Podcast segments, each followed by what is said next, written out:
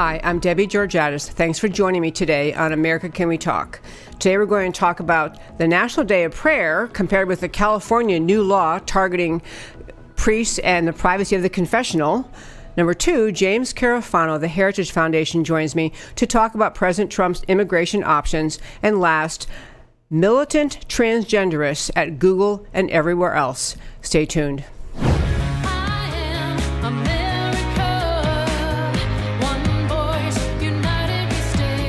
Debbie Georgatos, host of America Can We Talk, is an author, attorney, and political analyst whose mission is to inspire the American political conversation about preserving liberty in the best country on earth. America Can We Talk is sponsored by GC Works, a Dallas based company performing advanced technology research in the oil and gas industry. And welcome again to America Can We Talk. Thanks so much for tuning in. Well, today is a National Day of Prayer, and President Trump put up a beautiful proclamation a couple of days ago honoring the National Day of Prayer, and it's on our website, americacanwetalk.org two quick thoughts about it. One was that the National Day of Prayer was actually passed by Congress back in 1988, where they uh, designated the first Thursday of May to be National Day of Prayer. And the thought just flashed across my mind I wonder if you could get the Congress of this year, 2019, to even pass something honoring a National Day of Prayer. I am not sure you could. But the wonderful sentiments that President Trump put in his National Day of Prayer included just simple things, uh, just beautiful things about giving thanks, Almighty God, for the bountiful blessings He's bestowed on our country, to ask for His counsel, to recognize our dependence on God's love, to guide our families, our communities, and our country. Just full of just wonderful beautiful thoughts, really, about the notion, the intertwining of of our American heritage, American identity, uh, with the heritage of prayer and our country being founded on religious freedom. I'd like to contrast that with a new law that is actually not a law yet, it's a bill in the state of California. It is pending in the California State Senate. This bill in California would require Catholic priests to violate their the sacrament of their confessional and report to authorities if someone during confession, which is in the Catholic faith a sacrament, during confession admits to sexual assault of a child.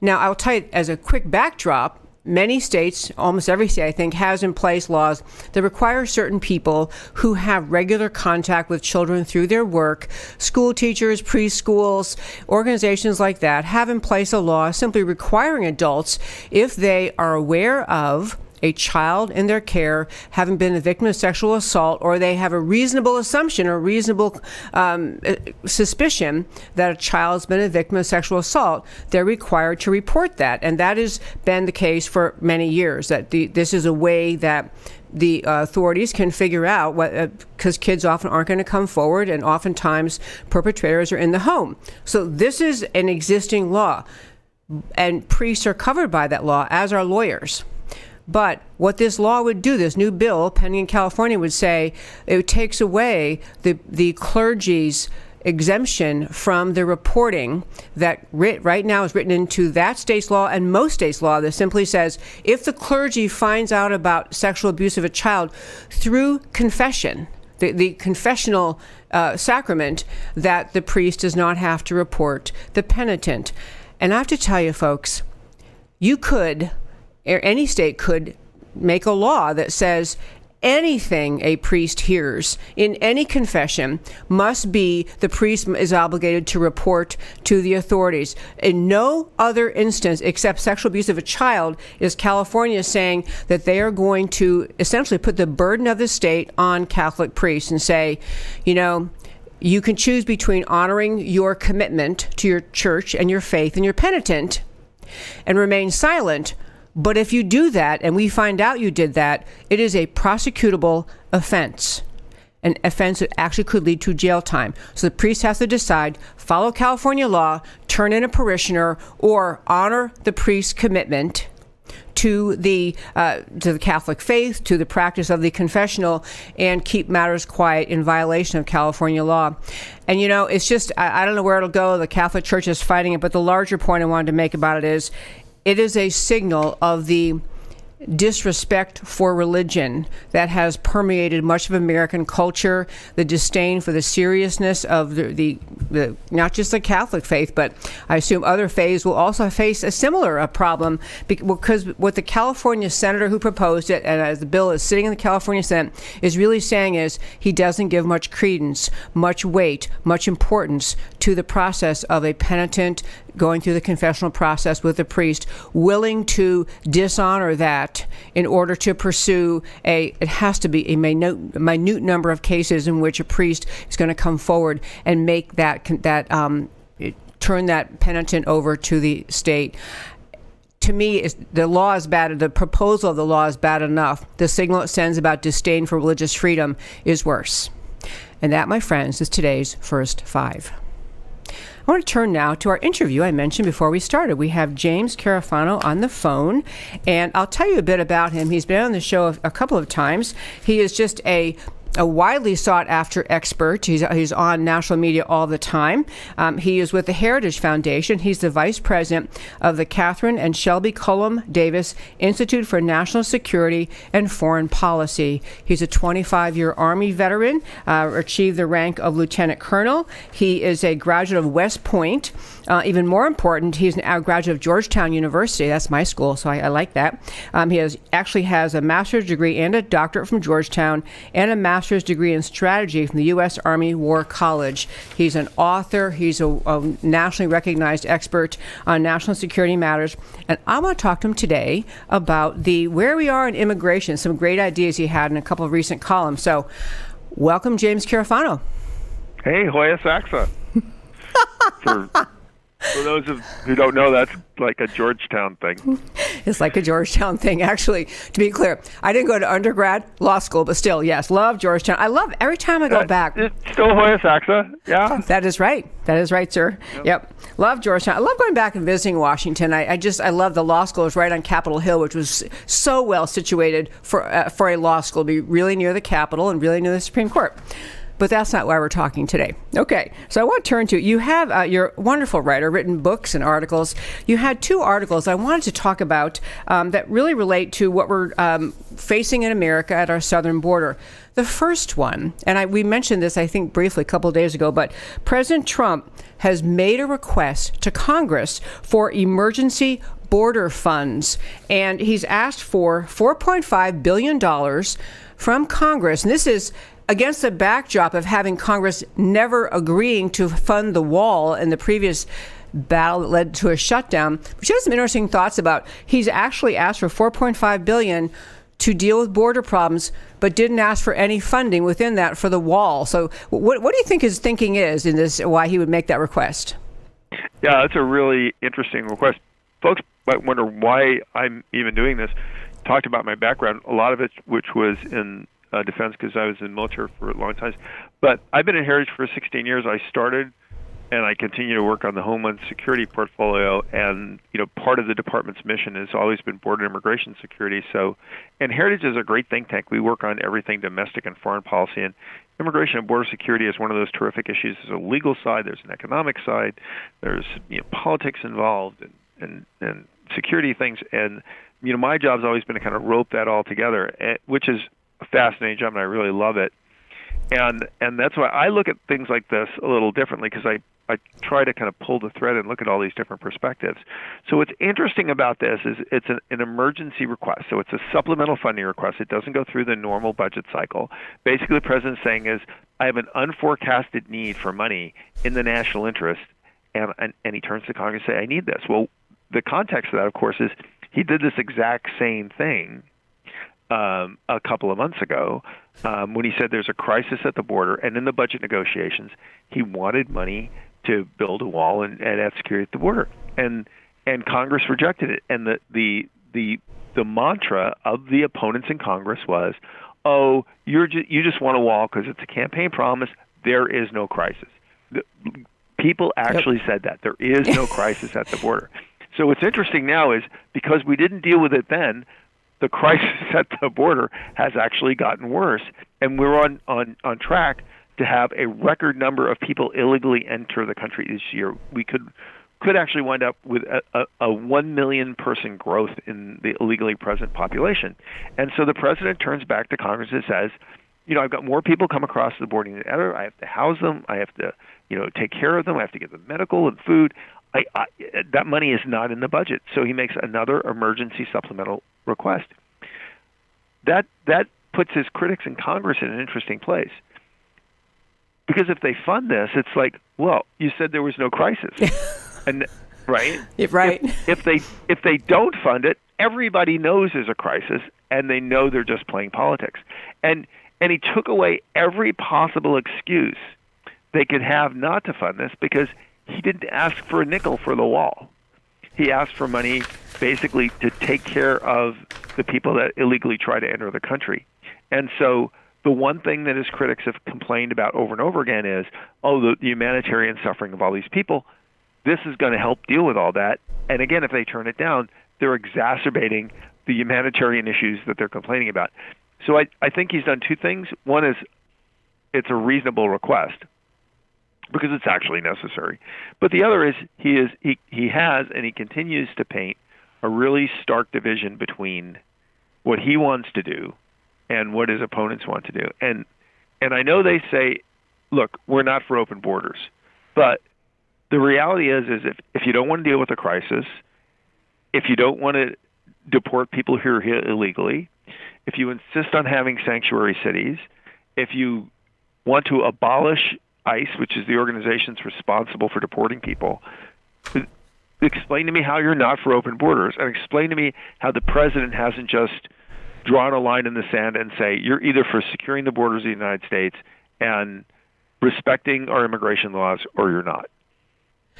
It is a. I agree with you wholeheartedly, James Carafano. Wholeheartedly, it's a great strategy because the Democrats, especially, you focus on the humanitarian assistance, which was supposed to be 3.3 billion of this money, this special request he's made was right. to go to humanitarian assistance.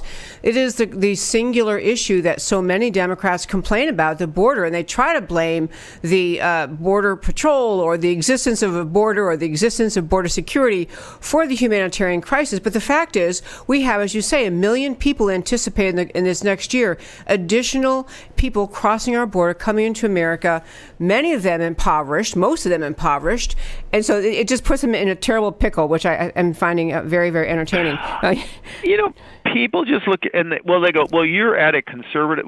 First of all, we're not a Republican. The Heritage is a yes. nonpartisan foundation, but you're at a conservative foundation. Um, you guys are tough on immigration. You're you're just saying that. But look, we are we are a research foundation. I had I sent two of my analysts into Mexico to walk with the caravans to find out what was going wow. on. I I had I had people go to the border I, I've, I've talked with the former head of the Border Patrol, the former head of Immigration and Customs Enforcement, um, I, uh, former officials who were in the Department of Homeland Security. I was on the transition team for the, the Department of Homeland Security, uh, and and so I talked to the outgoing officials and I talked to the incoming officials. So this isn't just Jim Carafano sitting in his office in Washington D.C. spurting off the conservative talking points. This is based on, well, first of all, we've been on this issue for 16 years, but this is based on we have gone to the border and we've seen what happened, and and we're just talking about how that is affecting border security and immigration in this country. You may not like it; it may not be politically convenient for you to hear that, but it's it's not partisan talking points. It's just the black and white reality of what's going on. It absolutely is. And you mentioned the number of people crossing the border uh, anticipated to be going up this year. There's also been a story. I want to turn to immigration in just a moment, but one more point on the border there is a, a lot of reporting about the idea that the people presenting themselves at the border, there's a vast, a huge increase in the number of family units apprehended at the border, people presenting at the border claiming they are they have a child or a, a baby, a child, or several kids with them, claiming to be the parents of that child. So just some quick numbers. In fiscal 2016 and 2017, the total number total number of family units apprehended at the border was about this is family units was about 77,000 in 2018, it was up to 107,000. So it went 77,000 to 107,000, and now, first six months of fiscal 2019, the number of family units has shot to almost 190,000. And many of these, as I'm sure you know, are people presenting with children and so they're trying to make themselves fall into the asylum category where we can't put the kids we can't hold the kids at the border. They end up being let loose into our into our homeland. But many of them are fraudulent presentations. The child is not even a it isn't really the child of the adult who's bring, trying to bring the child in. That alone is an astonishing humanitarian crisis. So how we got here is um, in the you know 1990s we established what's called expedited removal, which is if if you're caught illegally entering the United States within 100 miles of the border within 14 days, you can be put through a process where they make a quick determination that you're not an American citizen, and then they send return you to your home country. Now, if you've paid ten thousand dollars to a human smuggler to get into the United States, that's a pretty powerful deterrent. But we, uh, what's happened is people have discovered this loophole in part because activists in Latin America and in the United States have been broadcasting this. That because of a judicial ruling, the Flores Agreement, which I'm sure you're very familiar with, and how we interpret certain laws, yep. we have, if when you're presented as a family and you claim asylum status, you are treated differently. You cannot be put in expedited removal. You have to go through the asylum claim process, which which takes longer than than government can realistically de- detain you, and so you get released into the interior of the United States, and if you, you probably never even show up for a court date. Ninety percent of the asylum claims that are that are made, according to Homeland Security statistics, are are not granted. So 90% of them are invalid. So you're right. There's an enormous amount of fraud um, and most of these people are really just economic immigrants looking for a way to get into the United States and jump the line. That's and it's it's just it's a fairness issue. It's also a humanitarian issue because what what the the other side doesn't talk about, all they talk about is oh these vast number of poor refugees. There's a tiny fraction of poor refugees, but because a vast number of people are clogging the system, the government can't even effectively help the deserving few. So you're a traumatized family that actually fled an MS-13 gang who killed your father, raped your mother, and beat up the kids, and you are here cowering in fear for your life, and you're stuck in line between 99 people that just want to come in and live with their relatives in in Wyoming. Yes, and the, the, description you made of the person who actually had been the victim of an MS uh, uh, of an attack from whoever it was, and the the husband's killed and the wife is raped. And all, those people are actually may qualify for our asylum uh, under our asylum laws. And right. many people know this, but we don't have a category in our asylum laws that allows America to grant asylum to people simply because of poverty. And I say this all the time. If the left wants to say that we need to have asylum expanded so that we give people asylum simply because of poverty, they need to try to get that law through Congress and explain to the American people, you know, how we're going to pay for this and, and what will happen to our asylum system. But the, it's a great point you're making that the few truly would qualify under our asylum laws to be granted asylum are stuck in line behind people who have, have no chance of qualifying for asylum. It's a great point. And look, I mean, you know, if we if we just essentially go to say, and they've said that. I mean, people have said, you know, if you're here illegally, you're you're already you're already an American, or you know, anybody should come here who wants to. You know, according to the latest polls, about a billion people want to move here. Yes. If they could just come here, a billion people would leave here. The, the Americans see that as patently unfair. First of all, and this isn't Republican, Democrat. This isn't conservative, liberal. This is when you take the politics out of it and who you're voting for and everything else. We just ask Americans. They think it's unfair that that they should have to bear the fiscal burden of illegal immigration. Why should they have to pay taxes for everything else, and on top of that, pay for people that come here illegally? They think it's unfair that people can jump the line, and for the people that are law-abiding and waiting their turn to come in the country, they think it's unfair that people can exploit the humanitarian crisis and disadvantage truly deserving victims. Um, that bothers Americans, and I, and I think they're right to be bothered by that. And the problem is, is the the the only answer the president's opponents have is, oh, just let them do that. Yes, Yes, and I do think the American people, in fact, I saw a great article about this. The American people are with the president and those who say we have to have a more secure border, we have to enforce our laws, we have to have asylum laws that we follow and that we turn away people who don't meet them. And a lot of people, and I know the Heritage Foundation is nonpartisan, but there are people on the left in America who have the, they recognize that they are the American people are with the idea we have to have secure borders, we have to have asylum laws, but the left is struggling with. They have a lot of their voters and supporters who say, who don't want those laws enforced. So that is an interesting thing. President Trump, back to our first discussion, is brilliant to try to point out to the American people who's in favor of having secure borders and and an, efficient and fair and honest uh, in, in immigration system with integrity, and who's not. It was brilliant. But now I want to jump if I can because we'll, we, uh, you know, as you know, all these shows always go faster, more and more topics than time. You wrote another great piece, and by for our listeners, all the pieces I'm speaking about are up at our website, AmericaCanWeTalk.org, on the homepage under shows. Scroll down, list of links, and you can find all the articles we're talking about. This one, also by James Carafano, with whom we are speaking. Uh, Trump needs to convince Americans he can solve our immigration mess. You had some great ideas for things President Trump can do to inspire Americans not just to be with him on border security, but more broadly speaking, to try to correct some of our immigration mess. So would you just share some of those ideas? Well, I mean, you know, some of them are pretty bold because I do think that that, and again, it's not a partisan comment. I think Americans have a choice, and we should clarify what that choice is.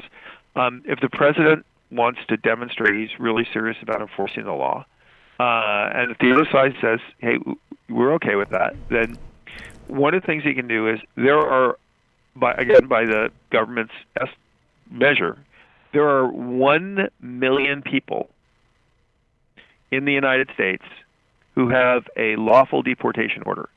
So they're they're not refugees. They're not. They've exhausted every legal means to stay here, and and the, a judge has told them after every consideration, you have to leave this country one million people, and I think a, a, a legitimate goal is the United States. The president should pledge. I'm going to go find those million people, and I'm going to kick them out of the country. I mean, I think that he sh- shows that he's serious about enforcing the law, and uh, for other people, I said, what what is your problem with that? Do, do you think that that's like saying, you know, you haven't been paying your mortgage? should, should you tell the bank just forget it, right? Yeah. You, you, I, I mean, I want to see people stand up and say that's unfair and and you know that's immoral and everything. But how is yeah. that wrong? I mean, uh, you, they've exhausted every appeal. Um, you know, another another idea was another thing we should do is, you know, we have these sanctuary cities and say, well, we don't want to enforce the laws, we don't want to work the federal government. What people forget is there are actually lots of cities and states around the country that actually cooperate with the federal government on immigration enforcement because yep. it's a public safety issue they they that goes after bad actors, MS-13, other criminals, you know, gets and you know gets them out of their community. So the president should say, you know what? Forget the sanctuary cities. I'm going to partner with the people that work with the federal government, and we're going to spend six months and we're going to go after MS-13 around the country, and show how many of these guys that we can and girls that we can clean bad actors that we can clean up, get out of this country, and show what can be done when we work together, as opposed to when you you, you have this kind of notion about well we're going to protect people by a sanctuary city. All a sanctuary city does is say if you're a criminal, go there, right? Exactly. Nobody, because it's harder for the government to come after you. You use the expression in the article you wrote, the transnational gang activity, but the astonishing thing about the border insecurity at the southern border, we obviously have uh, people we've been mentioning, people impoverished, people who are actually fleeing persecution, but we do have, and Americans are aware, we have gang activity, we have drug traffickers, we have human traffickers, we have Middle Eastern terrorists, all sorts of really bad guys. I love the picture of the president, as you're saying, working with the states that will comply with federal law and saying, we're going to find these people people, especially identify the transnational gangs, gangs coming here, and you read stories. There was just, I think, two in, just last week about, you know, one was a woman in New Jersey right. who, yeah, she was out jogging or something in the morning, and she was uh, kidnapped and, and ended up being killed by a, a, a gang member who had been deported twice, back here again. Right. That picture of President Trump working with the states that follow the law would have so many great impacts, including that people living in states that are san- that are sanctuary that won't help be looking at their own government saying, "Hey, why aren't you cooperating with the president?" And, and, and you know, you, people are getting this. Well, we have Americans that commit crimes.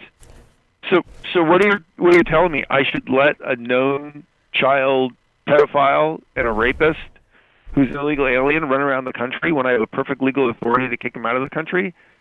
Be- Because otherwise, I look like I'm being unfair to illegal aliens. How does that even make sense in any normal way of thinking about Not normal to, not to anyone who thinks. Last thing you had in this article, and I actually don't. I, I want to hear your thoughts about this because I don't quite understand, uh, or uh, I'd love to hear the upside of it all. But you were talking about the idea of the some people have agitated for abolishing. ICE, the Immigration and Customs Enforcement Right. Agency. And then there's another agency we hear about frequently, Customs and Border Protection, or they just call it Border Protection, or CBP. You're suggesting merging the two. So, how what, what would that do? So um, before 9/11, before we created the Department of Homeland Security, we had, we had two organizations. One was Injustice that did people um, coming across the border and in, interior and letting them come in, and another was uh, an organization in uh, that did commerce, I guess, that did goods, right? And what they did is they combined that into Department of Homeland Security, and they said, look, whether it's a truck or a person coming across the border, it's the same. And whether you're looking for illegal, uh, you know, people here illegal or, or illegal activity that goes to that, it's the same. So we we combine the mission of of people and goods together. And so, for example, now you have one face at the border. There's one organization at the border that scans cargo and people, right? But we divided them between the people working at the border, which is CBP, which is Customs and Border Patrol. So the Border Patrol are the guys that police the points that police the land between the ports of entry, and the customs people who are the people that run the ports of entry that look at your visa, wave your car through, look you know search trucks. That's called CBP, and the other one is called ICE, which is Immigration and Custom Enforcement. So they work in the interior of the United States and overseas, and what they are working on is enforcing U.S. laws, whether it's to do with the movement of goods um, or immigration laws, the movement of people. Um, when the, when we first did that, I said, well, how does that make any sense? The, the the missions of these two organizations are related. Why aren't they just one organization? And and the answer was is because they don't want to be, right? I mean, it's like, um, you know, it's like if we were before, like after 1944, it's like, w- explain to me again why the Army and the Navy don't both work for the same guy. Well, because they like each being independent. Like, yeah, but when they fight on the battlefield, like the, the they have to work together, right? I mean, the Navy takes you there, and then the Army goes off, and the Air Force flies overhead and drops the bomb. So you're all working together, right? So shouldn't you kind of all have the same boss and the same mission? Um, and they go, no, we'd rather not. We'd rather just do what we want, right? And so part of the problem, I think, with DHS is it's been hard to laser focus the resources on the mission of securing the border and all the things that contribute to that by having you know different chiefs and different Indians working for different chiefs, and it would all be simpler to just put them all. If we did that, we would have one massive organization of over sixty thousand people, just focused on the mission of immigration and border security. That would be a powerful, powerful force, and I think, I think that's an interesting message to send the American people. Hey, here's your choice. These guys just want to abolish ICE. So the guys that actually enforce laws, right? That go after, for example, fraudulent you know goods that are imported you know drugs that are you know not efficacious that, but they're just fake drugs um uh people that that smuggle in child pornography human sm- human slavery right the people that do that and and they enforce the law and deport people we're going to abolish that organization that that'd be like saying you, you know what you hate getting tickets right who doesn't so we'll just abolish the police department problem solved right? Exactly. Um, Exactly. And, and the president would be sending the opposite message. No, I'm not going to abolish them. I'm going to put that organization on steroids and make it the most powerful border force in the world. I love the idea, and I, I I'm so glad you had time to really walk through and explain both agencies and how much better it'd be to have them working together. James Carafano, you just do some great writing, thinking, and I love talking with you today. Thank you so much for joining me. We love your show, so have us have a not just me, but we have a lot of great analysts at Heritage. Love the show. Love to come back. Thank you, sir, so much. And again, you can find, find James Carafano at heritage.org. And actually, if you go to heritage.org, put his name in, you can read all the articles. He just is a great writer. So appreciate his coming on so very much. And last thing for today, I want to turn to is I titled this section kind of militant trans- transgenderism. It involves actually one person from Heritage I want to mention in a moment. But the more, the bigger point I want to make about this is completely changing subjects from our uh, immigration discussion is this. It is amazing in America how strident the advocates for transgenderism have become in just the last few years. I want to share one story that relates to Google. You know, Google, the people use it as a verb. I'm going to Google, you know, how to find this or what this term means or what the, the history of something is. It is the primary search engine used in America. Something like 75% of all searches are done on Google. Uh, sometimes you read as high as 90%. So it's the, you know, it's the, it's the people who decide what you should get to see when you go online to try to look up, use a search engine to find information. So at Google, they had formed a, a um, they tried to form rather they, they actually never really got off the ground but they tried to form an organization within google a um, a um, get the correct name of it the artificial intelligence ethics panel so google was trying to form an ethics panel for artificial intelligence. And this story happened a few weeks ago, but ties into a couple of things I want to mention. I just I didn't ever get to the story in the show, and I wanted to be sure and mention it. So Google creates this ethics panel. On the panel are experts who can talk about experts who could ta- help them think through the issues issues ethical issues related to artificial intelligence. Well, one prominent American invited by Google to be on the panel is the woman who happens to be the president of the Heritage Foundation. She, Kay Cole James, has been the president, I think, maybe I think it maybe is two years now. I meant to look that up, but you know, has not been there a long time. But she's quite a senior, meaning she's been around in Washington a long time. She's been on the board of Heritage for years. She's an African American woman, extremely well spoken, gracious, lovely and and is just been in the fight for conservatism for conservative ideas. She's uh, strong on the pro-life issue. So she among other people were named to this google panel on artificial intelligence this ethics panel on artificial intelligence.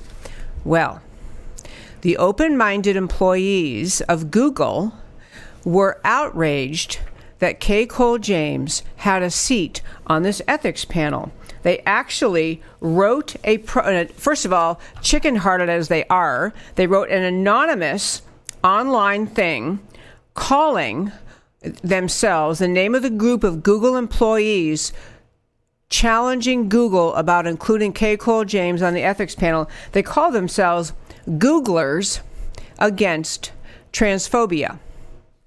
So now, this trans- transgenderism, this militant transgenderism, has gotten to the point where Google is now organizing groups. This one, Googlers Against Transphobia, they had a statement online demanding that Kay Cole James be removed from the ethics panel. I want to lead you, read you what the en- the ending of the um, their online petition to Google was.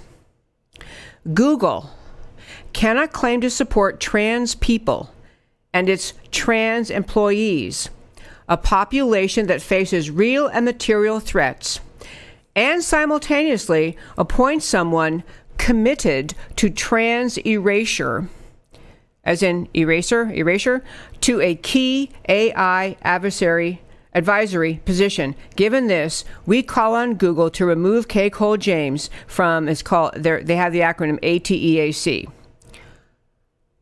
These are people who work at Google who have the time to contemplate whether or not one person on an ethics panel related to artificial intelligence holds a position or is even open open to a position a policy position that is not consistent with the gospel truth the left thinks they have on transgenderism.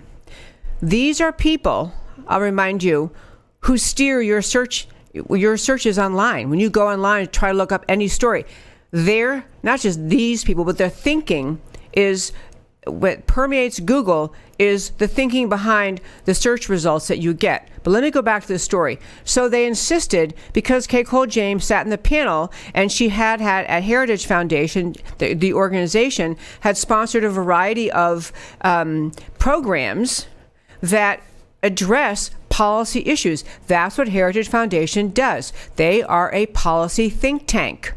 They hire experts like the one you just heard, James Carafano. Obviously, well versed, brilliant guy, got his area of expertise. But Heritage has done all sorts of panels just allowing open discussion related to this trans, transgenderism.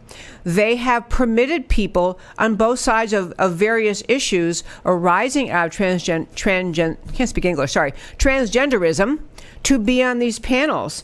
They had they had a uh, left-leaning midwife. This is Heritage and things they've done. So Heritage is open-minded on, on and letting various people um, be part of their um, their panels. They had a panel called "Biology Isn't Bigotry." Isn't bigotry? They had on that panel a lesbian veteran who'd campaigned to end "Don't Ask, Don't Tell." Two conservative women, um, a left leaning midwife who was thrown out of her midwifery organization for refusing to use sex neutral language in the profession. This midwife wanted to say he or she, I assume about a baby, and the organization kicked her out because she's not allowed to even refer to the gender of a baby. I'm telling you the story about Google. So, the answer from Google, they disbanded the entire ethics panel, just threw it all out the Google employees were in such a hissy fit over the inclusion of Kay Cole James on this ethics panel, it was easier for Google to shut down the whole ethics panel than to deal with their own employees. Employees acting entitled to tell Google, the corporation, who they're allowed to have on an ethics panel. And on my website, americacanwetalk.org, you can go and read this article I'm reading from because part of what I wanted to say about this, the article that I'm in which I'm uh, reading these little excerpts, the person who's writing this is pointing out that this militant transgenderist attitude is not just at Google.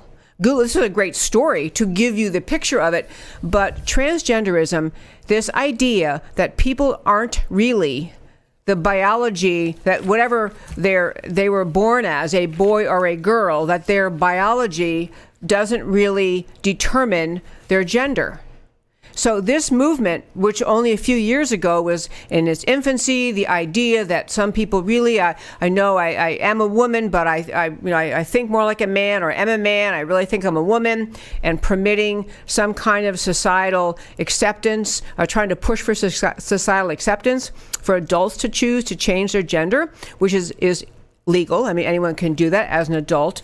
But this has gone, this movement has gone from asking for acceptance, asking for people to un- understanding that people struggle with gender dysphoria, confusion about their gender, has gone from asking for acceptance into a genuine cottage industry around the world in which it is not just advocated for, they're not advocating for tolerance, they're advocating for everyone on the planet to agree with a transgenderist mindset that says your gender has nothing to do with your biology, nothing to do with your DNA. It is entirely your thinking.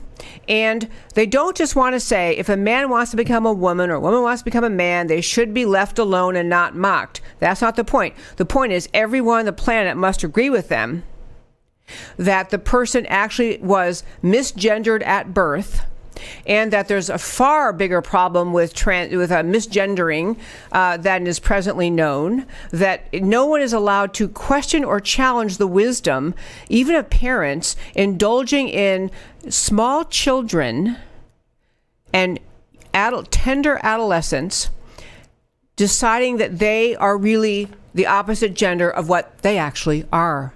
And so it has become a militant, confrontational. Nobody can speak the other way. No one can challenge it.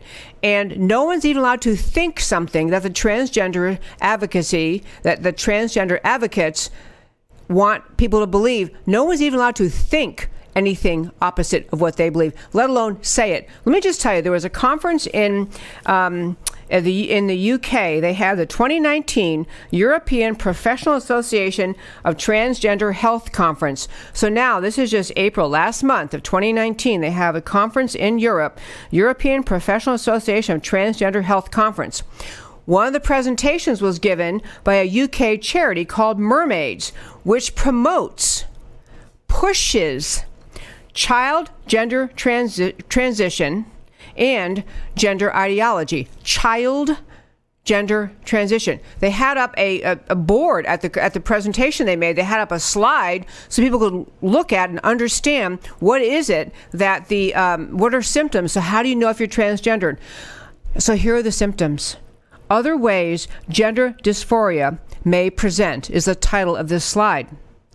Depression or, or anxiety, poor academic achievement, poor family relationships, frustration or anger, isolation. I mean, it goes on. These are symptoms that I'm going, I don't know the numbers, half of the world, maybe three quarters of the world, have experienced in their daily lives. Not every day, all day, everyone, but people go through episodes, challenging times in their lives. Oh, one of them is loneliness is a sign of transgenderism, is a way that dis- gender dysphoria may present. The point is, they're taking normal human behaviors, the normal ups and downs of human life, and attributing them to gender dysphoria. They're planting the seeds of transgenderism in young children in schools. I don't have time to get the story today, but I'm going to tell you on our website again, americacanwetalk.org. If you go on our website, you can see, you can on the homepage under show, go down, list of links. There's a story, this really great American writer, Lloyd Marcus. He's a black American conservative writer, and he wrote about going to just a family, an extended family dinner, and how uh, numerous confrontation, confrontational conversations happen at dinner about people essentially his, his, family members or extended family members telling uh, getting on board with the idea you can't even question transgenderism as a real, true force. You can't even question, you can't even make a comment that might be interpreted as disrespectful. He recounts his whole family meal. You might want to read that article too. The point of all this is to say that this this transgenderism has morphed from people wanting to be more open about challenges they were facing, people struggling in life, people looking for acceptance if they should choose as an adult to, to transition from one gender to the other. It is now a belligerent, confrontational, intolerant, left wing mindset. One point in this article, this is written by a leftist, by the way, this article, she said, This is the trans, the, the energy, the passion, the un- intolerance on the part of the transgenderist advocates far exceeds the advocates for same sex marriage, for abortion, for all many, many left wing causes, for feminism, the advocacy, the intolerance, the belligerence engaged in by the transgenderist advocates tops them all. And I'll tell you, folks, it is the point of this advocacy, the point of the movement, the point of the the, the uh, left wing media mob pushing this. It is again displacing the idea that each of us has a God given identity, and that our God given identity starts when we're born as a man or a woman, or a boy or a girl. That's what this transgender, transgenderism ultimately gets to. It is uprooting the idea that each of us have some identity that come that we, that is who we are from birth. It takes away the place of, of a creator takes away the relevance of a creator instead just says you are whatever the heck you think you are and that is what you're entitled to be so, my friends, you talk about what's going to really change this country, really, really upset the apple cart, is having anyone be able to. Um, to advocate for transgenderism and label anyone who dares to challenge that to be dismissed and shut down as intolerant. Can't let it happen we all, each of us, needs to be free to feel free to speak up, say what we believe, and not be silenced by the transgenderist uh, censors who are trying to tell all of us what we can and can't think. And now, turn to one of my favorite parts of the show. I want to turn to our time together to talk about why it matters to you. I want to talk about these stories that we talked about today and why they matter to you. The California law targeting priests matters. The immediate target right now is Catholicism, but the trend is actually anti First Amendment and anti Christian. The place in the, and I'm not Catholic, but the place in the Catholic Church of the sacrament of confession is a place for expression of repentance and reformation driven by conscience. These are Christian goals. The privacy and confidentiality between clergy and parishioners is foundational to achieving those goals. Dis- disrupting the confessional disrupts privacy and confidentiality. It undermines repentance, undermines reformation, suppresses the activity of conscience. And this is the power of the state of California, in this case, trampling on the rights of conscience, religious freedom, and puts religious freedom at risk, and tyranny is not very far away. Next, the and this okay ex, the executive action on immigration. Data are overwhelming irrefutable. There's a crisis at the southern border of america. 1 million more anticipated border crossers in just the next year.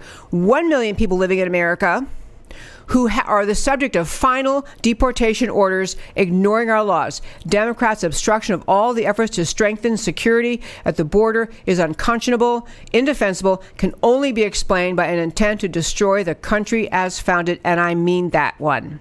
I mean it when the Democrats, you combine, won't secure the border, support sanctuary cities, won't support a border wall, won't, support round, uh, sending people home who have no right to be here, they're telling you they are happy to destroy the country. President Trump is entirely justified in fact, duty bound to enforce the full extent of executive power to protect America and all Americans by securing the borders. Next slide, please. Google controls 75% of search activity on the web. Google employees insist on banishing what they consider transphobic attitudes because such attitudes to them are unethical. So if you want Google's ethics to determine your search, keep right on using Google. But but turning away from them is the only way to get around this because it ends up Google's deciding America's morals, ethics, and values. Next happy slide, please. And that is it. Okay. So, folks, I want to tell you thank you so very much for tuning in to America Can We Talk every Monday through Thursday, 3 p.m. Central Time. Email me at americacanwetalk at gmail.com. And please, I'd love to have you like this Facebook page, share this show. If you're on YouTube, comment. I love your comments. I try to answer all of them. And my primary purpose in doing this show is to to dig in deeply to talk about what defending America, the idea, really means. It means standing up for countless values that made America extraordinary and great. And I urge you to do that too in your lives because America matters.